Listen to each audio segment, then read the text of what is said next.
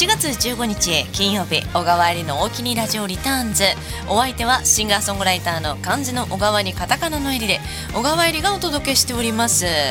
さあ明日からですね、まあ、16、17、18と3連休。18日がね海の日なので月曜日が祝日なんですけれどもこの3連休で結構いろんなところで花火大会が広くね、開かれるようで、まあ、3年ぶりに開催というところも多いですよね。このラジオが流れている南魚沼地方でもいろんなところで、まあ、バトンタッチのように3連休毎日花火があるそうですごいですよね。そういう地域もなかなか珍しいなと思いながら花火がもりもりの地域ですね。いやでもね私この3連休全部ライブ入れちゃったからあーちょっと1個ぐらい南魚沼の花火見たかったなと思ってちょっとやっちまったな感は満載なんですけどね。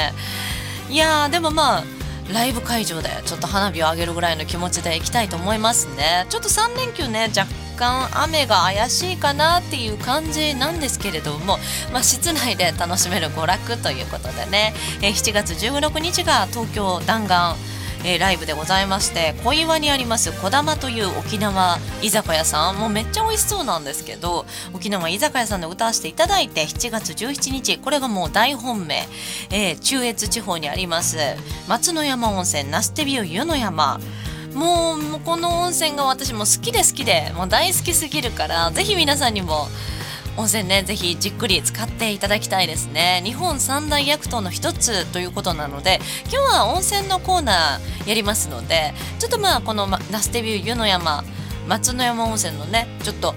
紹介をさせていただけたらなと思います。日本三大薬湯って言うけど一体何なのかっていう話ですよね。まあ、その辺ちょっとねご紹介していけたらなと思います。そして7月18日が初めてのバンダイシティライブでございますのでちょっとねだいぶ緊張してるんですけれども誰か遊びに来てくんないかなと思っております、えー、新潟市バンダイシティ屋台村で、えー、ビアガーデン私の出演は午後3時40分から午後4時まで結構いろんなアーティストさんが出演されますのでぜひね皆さん駆けつけていただけると本当に本当に当に嬉しいなと思います。まあそんな感じで3連休私ライブもりもり盛りだくさんでお届けするんですけれども皆さんのご予定はどんな感じでしょうか。まあちょっと天気が怪しい感じではありますけれども楽しい3連休過ごせたらいいですね。ということで今日のテーマは、まあ、祭りも多いしな夏祭りかなテーマなとか思ってたらあの夕方フラッシュ。夕方の番組の方にかぶっちゃっておおおテーマかぶっちゃったなと思ってちょっといろいろとあの何でもいいことにしました。夏祭り屋台花火ということで何でも何でも来いどんと来いみたいなね。なんかこう結構この辺の時期ってさあーそろそろ夏祭りいいなとか花火いいなみたいな思っちゃうからテーマそんな感じでね決めちゃいがちですよね。気づいたら同じようなテーマみたいな感じになっちゃってね本当に申し訳ないです。すいません。でも今日ですねそんな夏祭り気分を盛り上げるような曲ですとかちょっと夏にちなんだ曲をですね弾き語りでお届けしたりですとか今日ゲストコーナーないんですけれどもその分弾き語りをたくさんお届けできたらなと思っておりますので今日も1時間たっぷり楽しんでいただけたらと思います。それでは今日のオープニングナンバー。やはり夏といえば私のこのナンバーでございます。お祭りのね風景を思い浮かべて書いた曲なので、まあ、お気にラジオリターンズでも何度かオンエアさせていただいておりますけれども今日のテーマはやっぱりこの曲からかなと思います。それでは今日のオープニングナンバー小川入りで短いよ。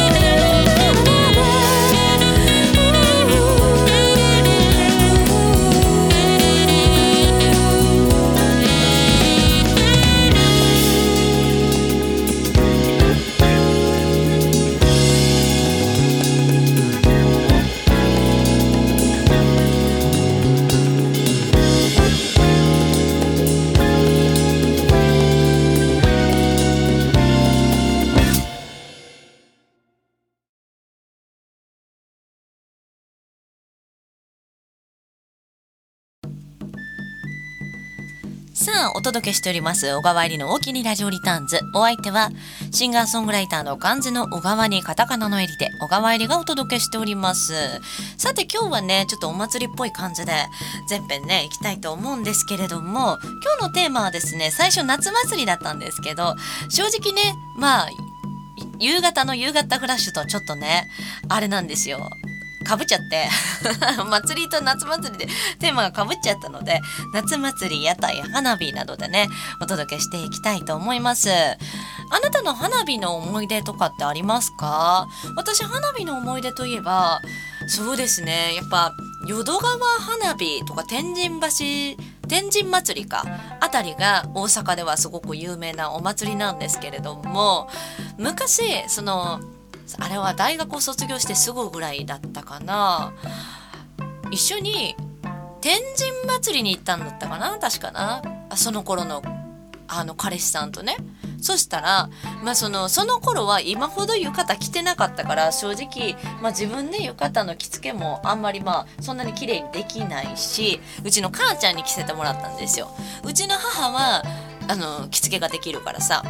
でねまあその慣れない下駄とかで行ったわけですよ。でもね慣れへんわけやからやっぱこう足痛いんですよね結構あの浴衣ってすごい涼しげでいいんですけれども下駄は結構痛いんですよで私今その下駄とか履いてなくてそのなんか畳サンダルとかなんかちょっと和っぽいもうちょっと履きやすいやつを履いてるんですよね。でもなんかやっぱ初めてっていうかあんまり着慣れてないからそういう知恵も回んなかったんですよ。だからとりあえずなんかこうスーパーとかまああるじゃないですか服屋さんとかでセットの浴衣みたいな。ほんでその帯も作り帯って言ってあのなんか帯を巻いてただあの帯を普通になんかその紐かなんかで巻いてそれでなんか作ってるもう帯の形状を作ってるやつをなんか金属がついてるんだけどですけど、まあ、それをあのその帯に刺してみたいな感じの形状の作り帯をね着ていたんですけれどもやっぱその下駄が歩きづらすぎてなかなかこういつもと同じようなスピードで歩けないんですよね。でもやっぱそのその時はそのお相手も若かったのかなんかちょっとすごい不機嫌そうなんですよまたあの人混みが多いっていうのもあるんですけれどもなんかもう登録臭いなみたいな感じやってなんかこうその彼氏さんと一緒にお祭りに来たのは嬉しいけれどもこうなんかすごく不機嫌そうなのが悲しくてなんかやっぱこうあれですよね。ちゃんとこう大丈夫みたいな感じでリードしてほしかったんですけどまあそういう感じでもなくちょっと悲しい思い出になってしまったんですけど皆さんもね浴衣女子と一緒にお出かけする時は結構浴衣って大変なんですよ。見た目がすごく綺麗だし涼しげだけれどももう全然涼しくもないし 本当に涼しくはないんですよ。あのこっちもねあの見た目が可愛いから着てるんですけれども意外と暑いんですよ。通気性があんまり良くない。まあ物によるんですけれどもね。朝が入っているやつとか、まあ、浴衣いろいろあるんですよ。綿のやつですとか、まあ、火星のやつとかあるんですけど朝のやつは朝のやつでね洗濯がねやりづらいしね。いろいろまあ長所短所はあるんですけど、まあ、そんな感じで結構大変な思いをして皆さんね来て歩いているので浴衣女子には優しくしようというお話でございます。はいそれではですね、えー、いただいたメッセージをご紹介していきたいと思います。えーと、ラジオネーム埼玉のマッソンさん。夏祭りの話。夏祭りの時期が近づくと、どこからともなくお囃子の練習をしている音が聞こえてきて、音を聞くだけで心がウキウキとしてきます。笛や太鼓、鐘の音の和楽器のリズムを聞くと、日本の夏も素敵なものだなと思っています。なんかこの和っぽい感じね。今 BGM で流れているのもそうですけれども、こういうのが流れてくると、あ、なんか夏祭りだなっていう感じの雰囲気がありますよね。音によってその記憶が呼び覚まされるっていうのもありますしね。そういう意味では日本のこの夏って感じの和楽器の音って本当にいいですよね。ラジオでも埼玉のまささんメッセージお気にありがとうございます。えー、もう一つご紹介させてください。ラジオネーム上京ボーイさん。こ今回ね、上京ボーイさんなんとね、3部作。あの、夏祭りと、あの、屋台と、花火と、メッセージテーマ1個ずつ全部送ってくださったんですよ。なんと筆まめな。ありがとうございます。えー、いつも楽しく聞いてます。テーマの夏祭りについてですが、宮城県にはワッキー貝山さんというタレントがいます。サンドウィッチマンの育ての親であり、タカトシなども兄貴と慕う元吉本興業の芸人。それも先輩中の先輩って感じですね。ガチャガチャのコレクターでもあり著書は売り切れ続出の大ヒット。所ジョージさんなどとテレビに出るなどすごい方です。僕は2002年くらいにテレビでワッキーさんを知ってそれからワッキーさんのラジオにメールするようになり常連に。いろんなところにメール送ってあるんですね。もうなんか職人のプロじゃないですか。そして何回かお会いしたこともあります。その場を作ってくれたのが夏祭り。車で30分くらいの大崎市に、えー、場所大崎市という場所に夏祭りの司会でワッキーさんが来ると聞き僕は普段は顔出しとかしないのに迷わず会いに行きました。近年は僕の地元の夏祭りでも司会をしてくれていて会いに行きました。夏祭りって意外なゲストさんも来たりするのでこれはこれで楽しみだったりします。小川さんもファンの方と夏祭りでお会いしたりすることもあるんじゃないですか？ほでまずそうですね。やっぱこう不意にそういう時にこう来てくださる方とかやっぱいらっしゃいますね。こう例えば、うん、田舎なのでまあニュース記事とかそういうのを見て来てくださる方がいらっしゃって東京の時とかなかなかそのね新聞にイベントが載ってるからとかなかなかないんですけどこっちだとまあ例えばそうですね上越タイムズで紹介されてるから来ましたとかそういうのがあるんですよね。だから地方ってそういうその新聞とかラジオとかのメディアが結構まあ身近に機能している感じでそういう感じでラジオを聴いてきましたとかそういうのもやっぱたまにありますね。なのでこの FM 雪国を聞いてきましたとか言ってねナスデビュー湯の山とかねあのバンダイシティとかに来てくださったらもうそれはそれはもう感涙の涙ですよ。泣いちゃいますね。まあそういうね駆けつけてくださる方がいらっしゃるから我々ねやっていけるところもあるので本当に本当にいつもありがとうございます。状況ボーイさんともねいつかリアルでお会いできたらなと思います。えメッセージお気にありがとうございます。それではもう一つメッセージをお届けします。ラジオネームさ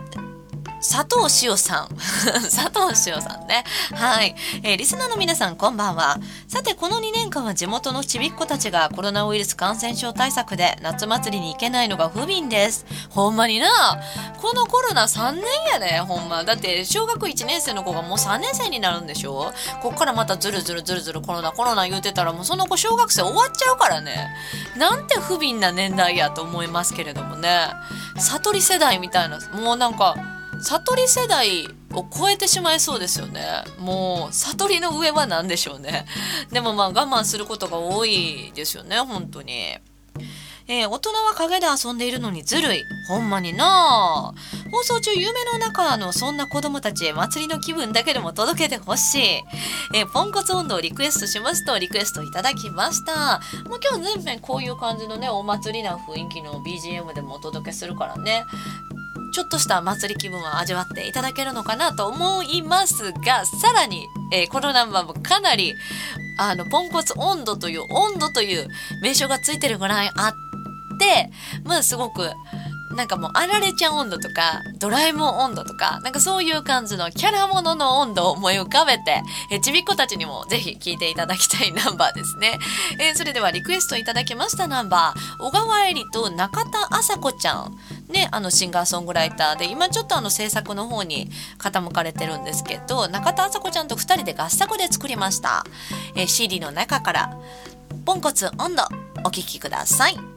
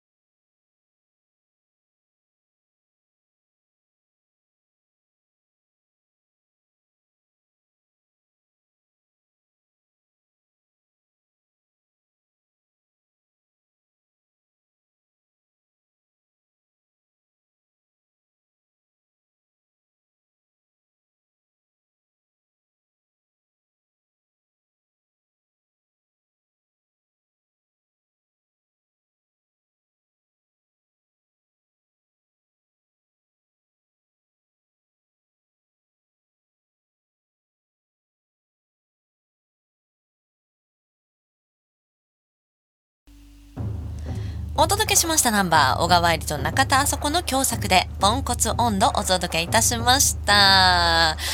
なんだかねこの「てんてんててんてけてって」ってやつがやっぱその日本の夏を演出しているような気がしますね。今日はこんな感じでね、夏祭り感満載でお届けいたしますが、えもう一通ね、メッセージご紹介させていただきたいと思います。ラジオネーム奈良のしげさん、メッセージお気にありがとうございます。あのライブの感想を送ってくださいました。先日は天神橋キッチンバルノエルさん。え11日ですね。7月11日の長線ライブに参加して久しぶりに小川恵里さんの歌を聴くことができました。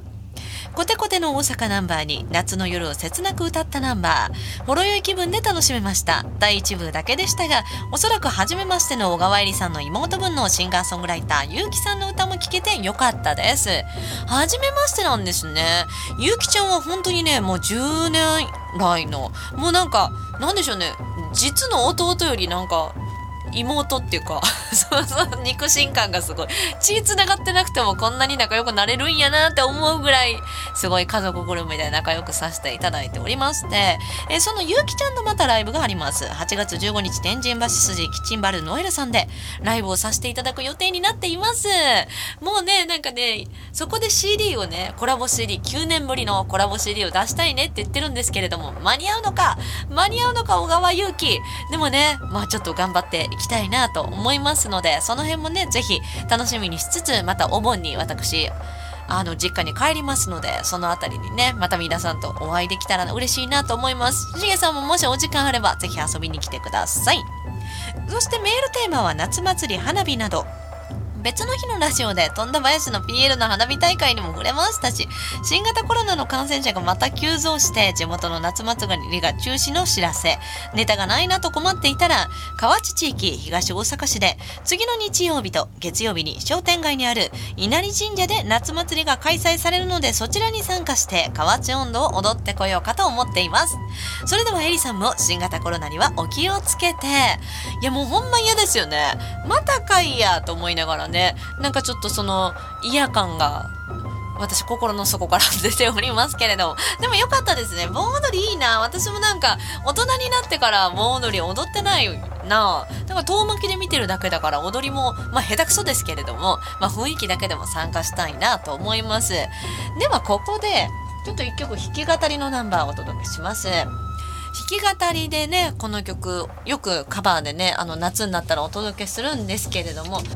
もともとジッタリンジーさんの曲でホワイトベリー。当時そうですよね。もうだいぶ若いかったですよ小学生？中学生？もうなんかすごい若かったですよね。小学生言い過ぎかな。でもホワイトベリーあの当時いくつだったんだろう？すごいでも若くしてデビューされてましたよね。そんなホワイトベリーがカバーした夏祭り、えー、フレッシュ感たっぷりの夏祭りだったんですけど小川がまたねこれお届けするとだいぶちょっと切ないちょっと若干渋い感じになるんですけれども、えー、そんなちょっと夏祭りの気分を味わっていただこうかと思いまして、えー、ホワイトベリーのカバーで夏祭りお届けします。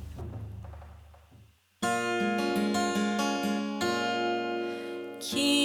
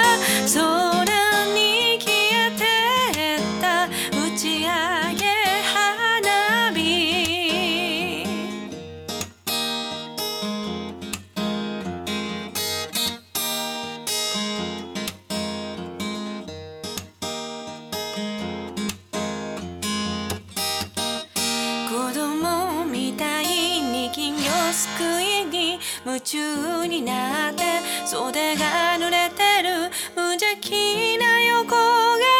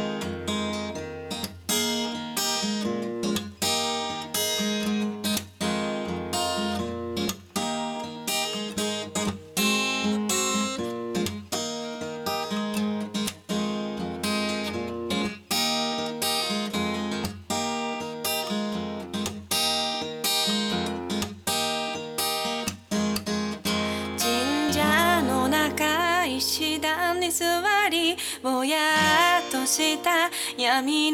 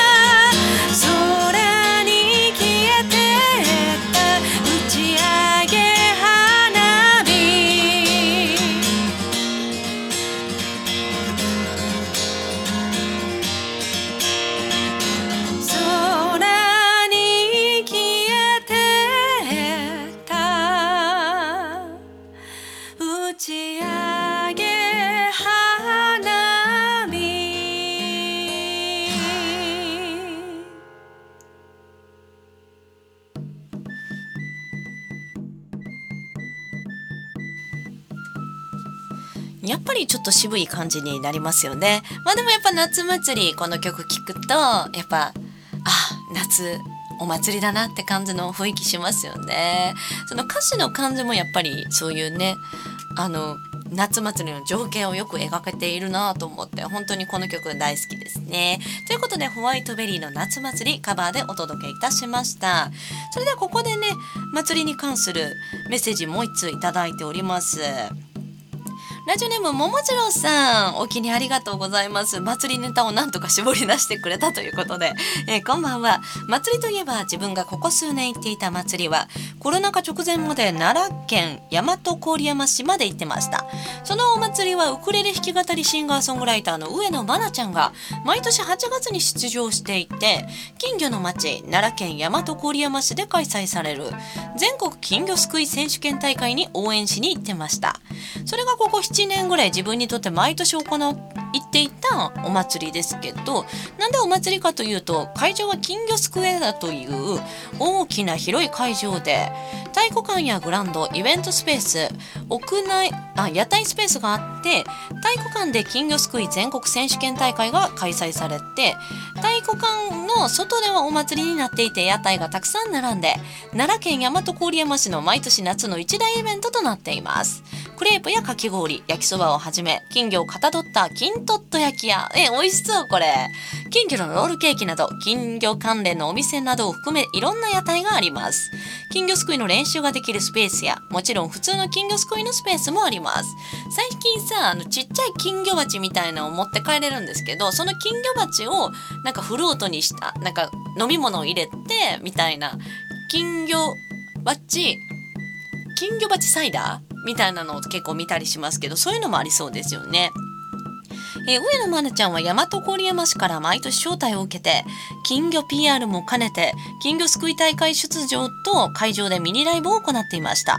ですがコロナ禍になってここ2年ほど無観客での金魚すくい大会ということもあり無観客の金魚すくい大会ちょっと寂しいよね。そっか。何でも無観客になっちゃいましたもんねコロナでね。えー、それで上野愛菜ちゃんも行けていないため自分も行っていませんがまた有観客が復活したら行ってお祭り気分に浸りたいと思います。リクエスト曲は上野愛菜ちゃんが大和郡山市に楽曲提供した金魚 PR ソング金魚の歌にしました。この曲は全国金魚すくい選手権大会のちびっこの部のちびっこたちの入場曲にもなっている金魚のの町大和郡山市公式の金魚 PR ソングになっています。と。えー、私の金魚ちゃんとは大きな違いがありますね。私の金魚ちゃんは子供の入場曲では絶対使えない。ナンバーなんでちょっと金魚比べでもいたしましょうかね。恐ろしいですね。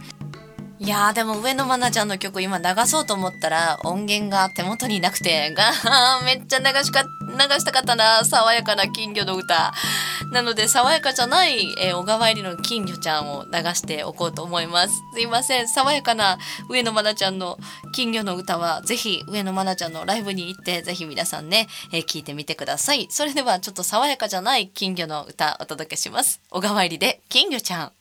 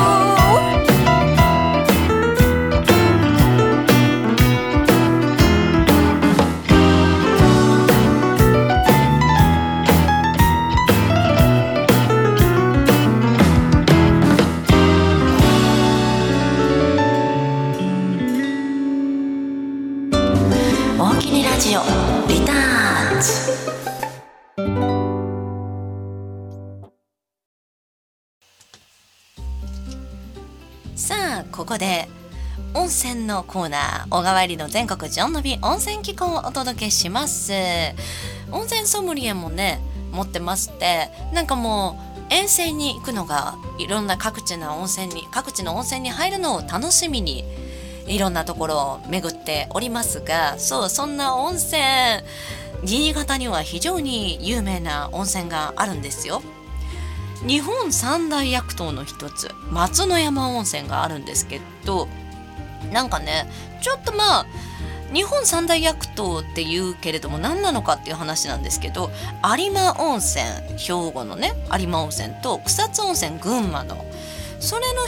まあ、それ有名じゃないですか2つ。だけどそこに松の山温泉が入ってるんですよ。で松の山温泉ってちょっとまあその有馬温泉と草津温泉に比べて若干まああれ？名前知らないな？じゃないですけど若干地味な感じはあるじゃないですか、まあ、そこが新潟のちょっと奥ゆかしさなのかなとかも思う思うんですけれども。実はあんまり有名ではないけれどもその松の山温泉は温泉通の人のみぞ知る通な温泉とされています。そもそも薬湯とはどんなことなのかという話なんですけど、まあ、そこから入りますよね、まあ、漢方や薬草などを入れたお風呂。温泉の療養の効果が発揮されたお風呂っていう名称で必ずしも温泉であるあれはないんですよね。温泉であらなければならないわけではない。そう。漢方的なものが入っていてもいい。でまあその松の山温泉はえーと、その薬湯とされていて温泉の療養の効果が発揮されている温泉です。で、まあ、松の山温泉は、まあ、神経痛筋肉痛関節痛、まあ、五十肩ですとか運動麻痺関節のこわばり内身くじき慢性消化器病まあ、冷え性とか、まあ、いろいろ疲労回復健康増進なんか、まあ、よく効く作用と思われますけれども血行促進作用がほんと半端ないんですよ。もうめちゃくちゃポカポカします。というのも温泉の成分表を見ると温泉の成分がめちゃくちゃ濃いんですよ。ということは若干まあ湯あたりしやすい成分の濃い温泉ということにはなるので長湯には注意していただきたいんですけれども成分がめちゃくちゃ濃いだけあってもう体がポッカポカ雪深い松の山ですのでその辺りなんかもう除雪とかで疲れた皆さんが浸かるような温泉です。もう体がもうポカポカになります。体の表面だけではなく内から感じる温かさがあるような温泉です。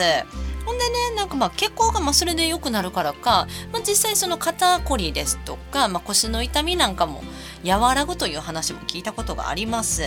そしてまあ睡眠障害にも効くとされてます。血行促進するということなのでまあそのゆっくり寝れるかなという。あとねアトピーなんかにも効くんですって。なんかこうねメタホー酸っていうやつが基準値の50倍含まれていることもあって殺菌効果や皮膚に対しての治癒効果がすごくてその松の山温泉をあの、まあ、ボトルに入れて霧吹きでシューッとするとアトピーがマシになるですとか、まあ、そういう皮膚疾患が収まるっていう話も本当にあるんですって。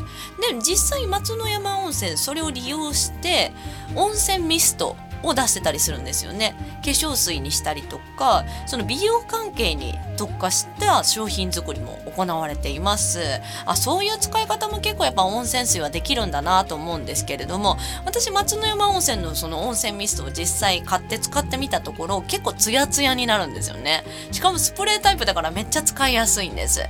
で松の山温泉の温泉水の持ち帰りなんかもあります。ナステビュー湯の山さん今度ねライブさせていただく場所なんですけれどもタンクに温泉水を入れてその温泉水だけ使うのはやっぱちょっとねもったいないけれども、まあ、ちょっと薄めて使うとかそういうのでもご自宅で松の山温泉が楽しめたりしますので本当にね効能が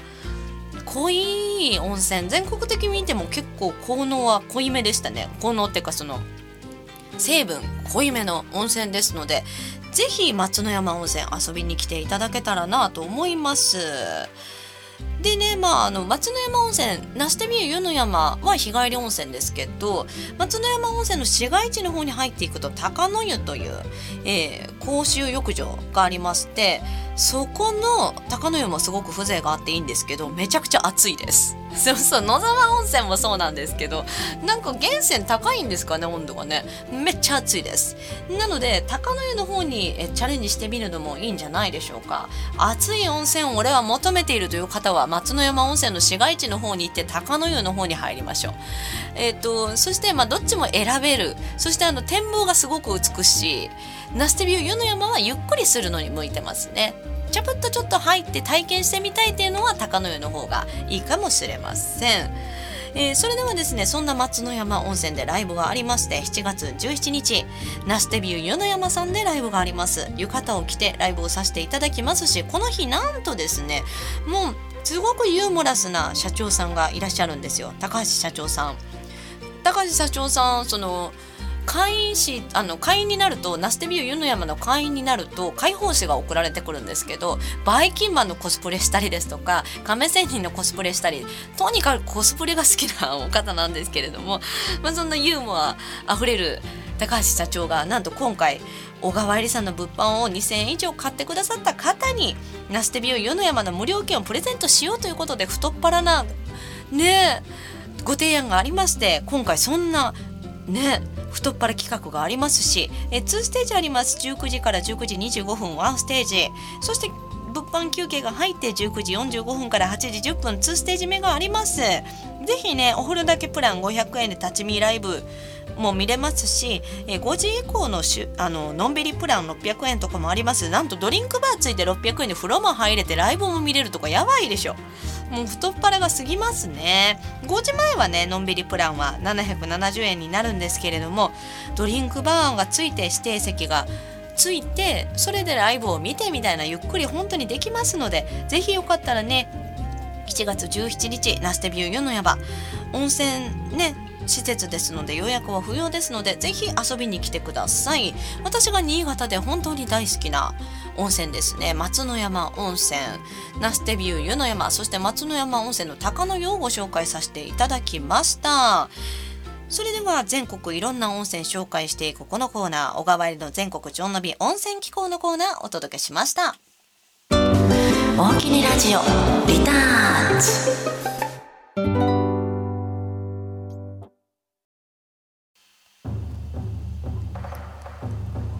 さあお届けしております。大きにラジオリターンズ。お相手は漢字の小川にカタカナの襟で小川襟がお届けしております。今日はなんとなくお祭り特集ということでね。今日のラジオテーマは夏祭り屋台花火とねいろいろ盛りだくさんでメールテーマ募集しておりました。えそれではですね今日状況ボーイさんがあたくさんメールを送ってくださっておりまして花火ネタの方行きたいと思います。ラジオネーム状況ボーイさん、え花火の思い出。テーマ花火についてですが夏休みのお盆休みを思い出します。小さい頃いとこみんなで祖母の家に行き祖母の家の近くのスーパーやコンビニではなく駄菓子などを扱う商店で駄菓子と一緒に花火を買って遊ぶのが楽しかったです。遊び終わるとみんな虫刺されだらけでゲラゲラ笑い合って本当に楽しかったいい思い出です。夏祭りのでっかい花火たくさんの人の心をつかむそんなパワーがあると思います。だけどあの時にいとこみんなで遊んだ小さい花火でっかい花火には負けないパワーがあり今でも記憶として焼き付いています。今はみんな家庭があったり仕事があったりで集まることはなくなったけれども夏になると思い出します。ほでまずとメッセージいただきました。そう私も大きい花火も好きだけど手持ち花火好きなんですよね。ちっちゃい花火をシャーっとやるのがねすごく楽しくて線香花火とかもすごくいいですよね。そんななんかこう夏の思い出ありますよね。やっぱ大人になってからなかなか手持ち花火ってしないじゃないですか。でも子供の頃はさお母さんとかとねバケツを持って行ったりするんですよ。あの花火の思い出。なんかそう思うとなんかあの手持ち花火ってすごく愛しく思いますよね。私もやっぱ線香花火が一番好きでしたけれどもなんかいろいろ色変わるやつとかあるじゃないですか。ああいう手持ち花火もすごいいいですよね。大人になった今そういった昔を思い返すのってなんだかすごく大事な時間のような気がします、えー、ラジオネームジョキョボーイさんメッセージお気にありがとうございますそれではここでもう一曲弾き語りのナンバーをねお届けしたいと思いますこれまたちょっと花火っぽいナンバーでちょっと花火の曲とは違うんですけれどもなんとなくこう星が綺麗なイメージありますよね夏ってね。でまああの花火を見てその夜空を見上げた後に星を見るのなんてもそういうのもいいんじゃないでしょうか。ということで今日はこのナンバーお届けしたいと思います。このナンバーねすごく当時もめっちゃ聴きました大好きなナンバーですバンプオブチキンで天体観測カバーでお届けします午前2時踏切に望遠鏡がつれたベルトに結んだラジオ雨は降らないらしい2分後に君が来た。大げさな荷物背負ってきた。始めようか天体観測大きい星を探して深い闇に飲まれないように。精一杯だった君の震える手を握ろうとしたの日は見えないものを見ようとして望遠鏡を覗き込んだ静寂を切り裂いていくつも声が生まれたよ。明日が僕らを呼ん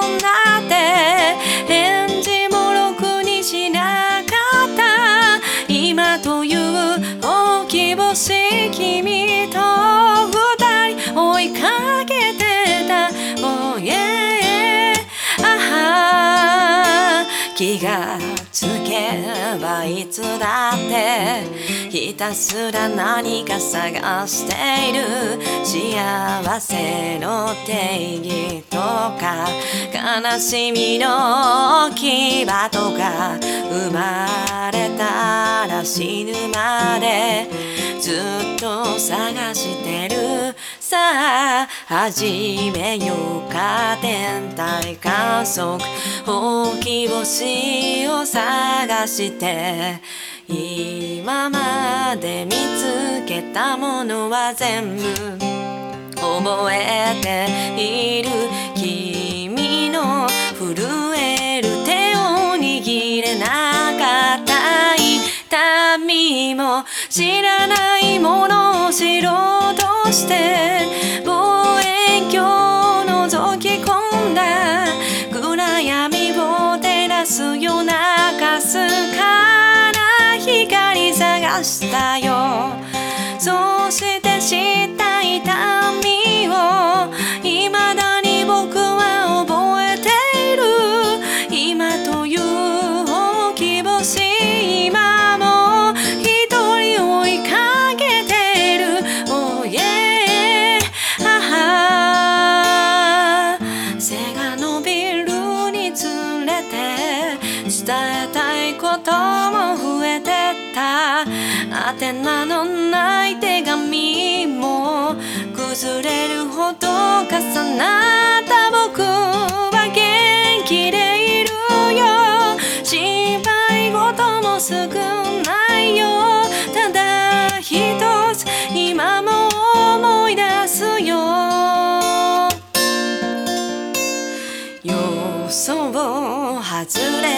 雨に打たれて泣き出しそうな君の震える手を握れなかった。の日を見えてるものを見ようと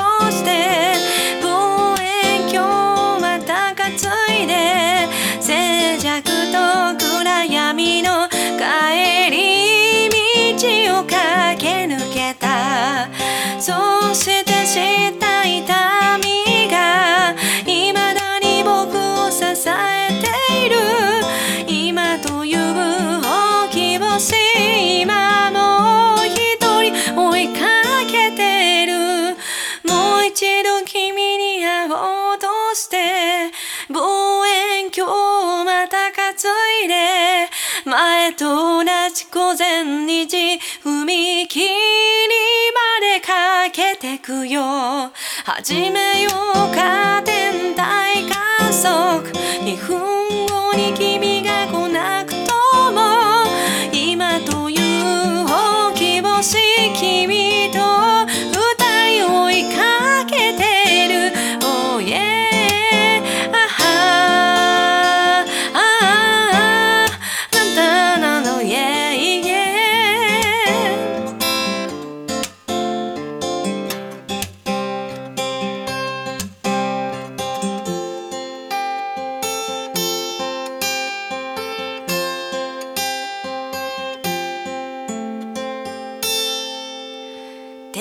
3足お届けいたしました。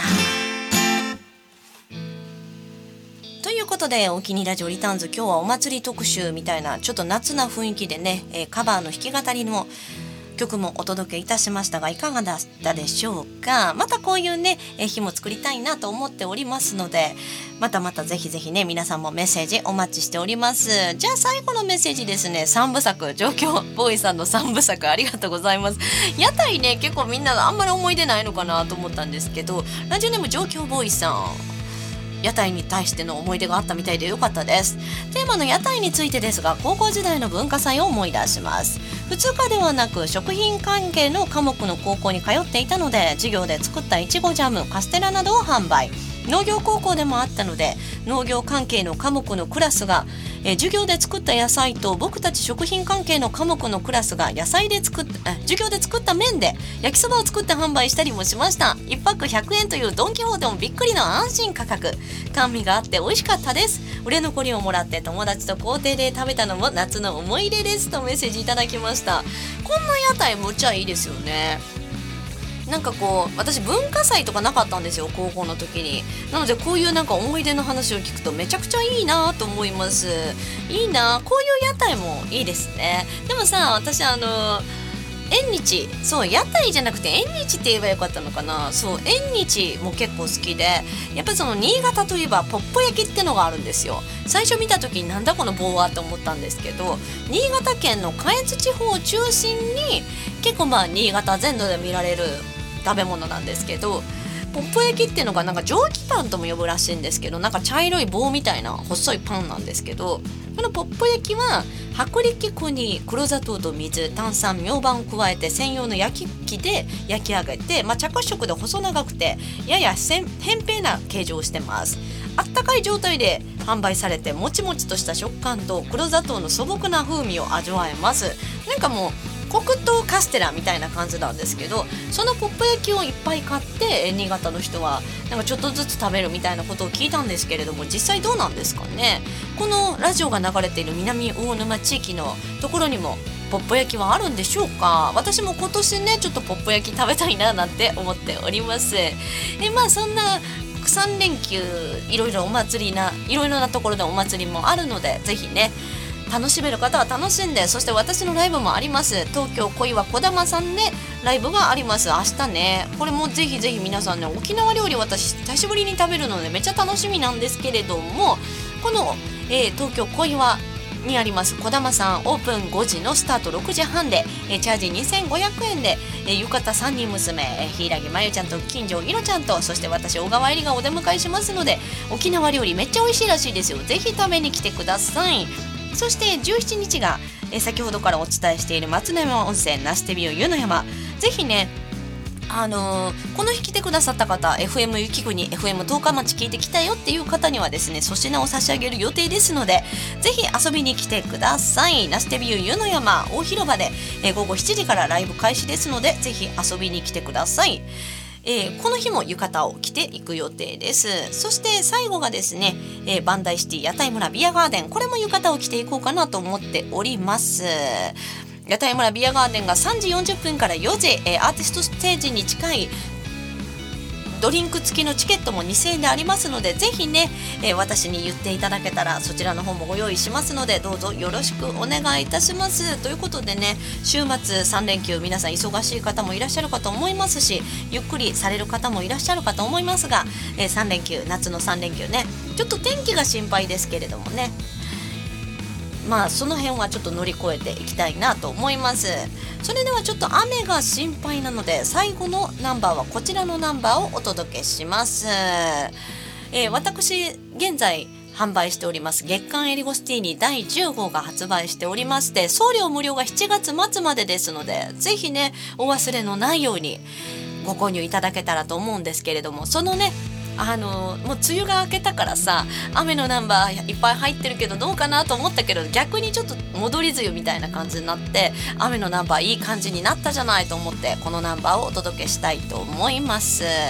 えー、月刊エリゴシティに大丈夫を皆さんのご購入、えー、ぜひお待ちしております、そんな思いを込めて、えー、小川えりの大きにラジオリターンズ今日の最後のナンバーは雨の日はいつもという曲で終わりたいと思います。来週もこの時間元気にお耳にかかりましょう。小川えりの大きにラジオリターンズでした。皆さんいい夢見てくださいね。おやすみなさい。